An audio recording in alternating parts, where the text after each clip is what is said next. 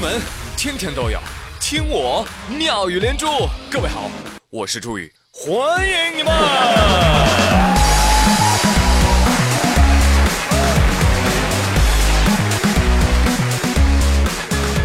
各位投资人，大家好，今天我给各位带到的一个致富项目，对，就叫共享秋裤。你看呐，天儿啊逐渐冷了，大家一出门，呦呦呦。而我设想的这个项目，初步呢，准备在各小区、公司的附近啊，布局一个共享秋裤间，就主要呢是解决当代人出门的时候感觉到冷飕飕却忘穿秋裤的痛点。那以后出门，您要是感觉冷，没关系，走到我们秋裤间，手机扫一扫。就可以花一块钱添一条秋裤，而且呢，你到公司前儿就可以把它脱下来，哎，再放回到共享秋裤店。那这样一来，在同事面前，那你还是那个不穿秋裤的小仙女。那我呢，初步给这个项目估值大概二十亿，二十亿，二十亿。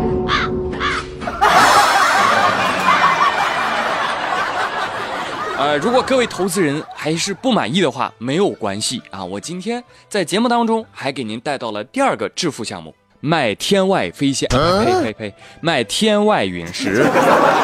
众所周知，在中秋节期间啊，可能你们还不知道是吧？云南香格里拉地区疑似坠落了一颗小行星陨石。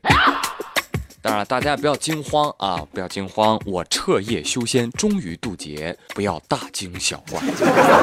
很多人看到这个云南陨石坠落事件，第一时间想到的什么呢？看的那部电影《你的名字》。而两者在设定的时间上也是惊人的相似。电影当中设定的彗星掉落时间是十月四号的二十点四十二分，而云南发生陨石掉落事件是在十月四号的二十点零七分，时间几乎一致。所以朋友们，问题来了，一早起来有没有发现你的身体嗯发生一些变化呢？不瞒大家说，我同事王二胖。那天陨石掉落之后，第二天醒来做的第一件事就是拉开衣领，仔细的看了好久好久啊，然后失落的无心工作。那这个事件发生一周以来啊，除了在网络上很火爆之外，在当地也掀起了一阵淘石热。哎，有些人甚至啊，把所谓的陨石放到网上去卖高价。喂，我说陨石买回家到底有啥子用哦？车珠子呀！同时，专家也提醒了啊，这些都是假货，大家不要买啊。而我更担心的是什么？你说那些捡石头去卖的人违法，我跟你说，天上掉下来的石头那应该属于国家，还不给你上交五百块钱和证书等着你呢。啊，当然了，这陨石你乱买买，你买买错了买假了没啥事儿啊，大不了带回家啊砸自己的脚。哎呦！但是如果做食物餐饮的人也马马虎虎、鱼目混珠，那后果就很严重了。对呀。话说啊，西安一位男子啊，前几天当地吃饭，点条鱼啊，称了重啊，鱼就下锅了。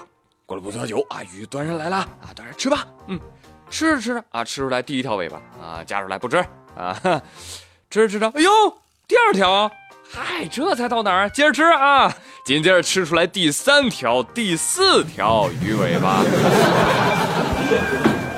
这男子纳了闷了，我就点一条鱼，你咋给我上四条尾巴呢？你这是我称那条鱼吗？他就去质问店家，店家说：“先生啊，您消气啊，那三条尾巴是咱厨师送你的。”我呸！哟，那还得感谢你了。你这说还算靠谱哈。你幸亏没说，恭喜你先生，你吃出了比陨石还罕见的万年一遇的四尾神鱼啊！啊，四尾，你比五尾少一尾。就是，这算什么呀？是不是？我去吃黄焖鸡，哪次不是三只以上爪子，五六块齿尖？运气好了，我还能吃俩鸡头呢。每次我都偷着乐，我心里想啊，嘿，这老板真傻哎，我就点了一只鸡。他给我上俩，是不是傻？好了，既然老板都说了送你的，那你还能怎么办呢？对不对？换我，我就不会投诉他。多好的店家呀！直接给他店里送一面锦旗，锦旗上写着“买鱼送鱼尾，良心店家”。话说啊，现在各行各业都得勤练口才，这个嘴巴不好使啊，这个公关都不得力。所以你瞅瞅，这就叫不赠送鱼尾巴的厨子，不是一个好相声演员。所以啊，要想吃点好东西，要么呢舍得多花钱，要么呢搁家自己做，对不对？有些餐厅的餐具你都不知道它被拿来干什么。这网上有爆料吗？啊，某餐厅内，一位妈妈带着孩子吃饭。吃着吃着，孩子说：“妈妈，我撒尿。”妈妈说：“好嘞，宝贝儿子，来尿碗里。”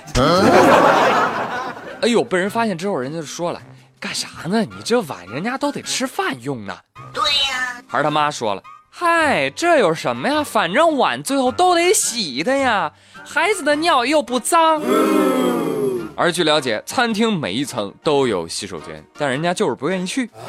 而餐厅说了，这位妈妈使用过的全部餐具已被销毁。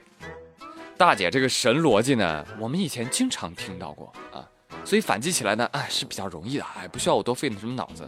朋友们，如果下次遇到这样的人啊，我教你们还嘴三连击，你就直接跟他说，反正人都是会死的，大姐你要不要先死一死啊？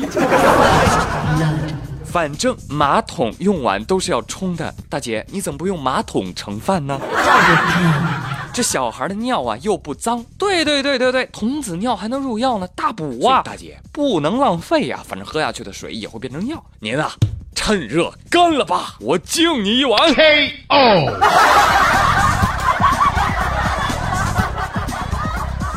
好嘞，朋友们，今天的妙连珠就说到这里啦，我是朱宇，谢谢收听，明天再会喽。拜拜。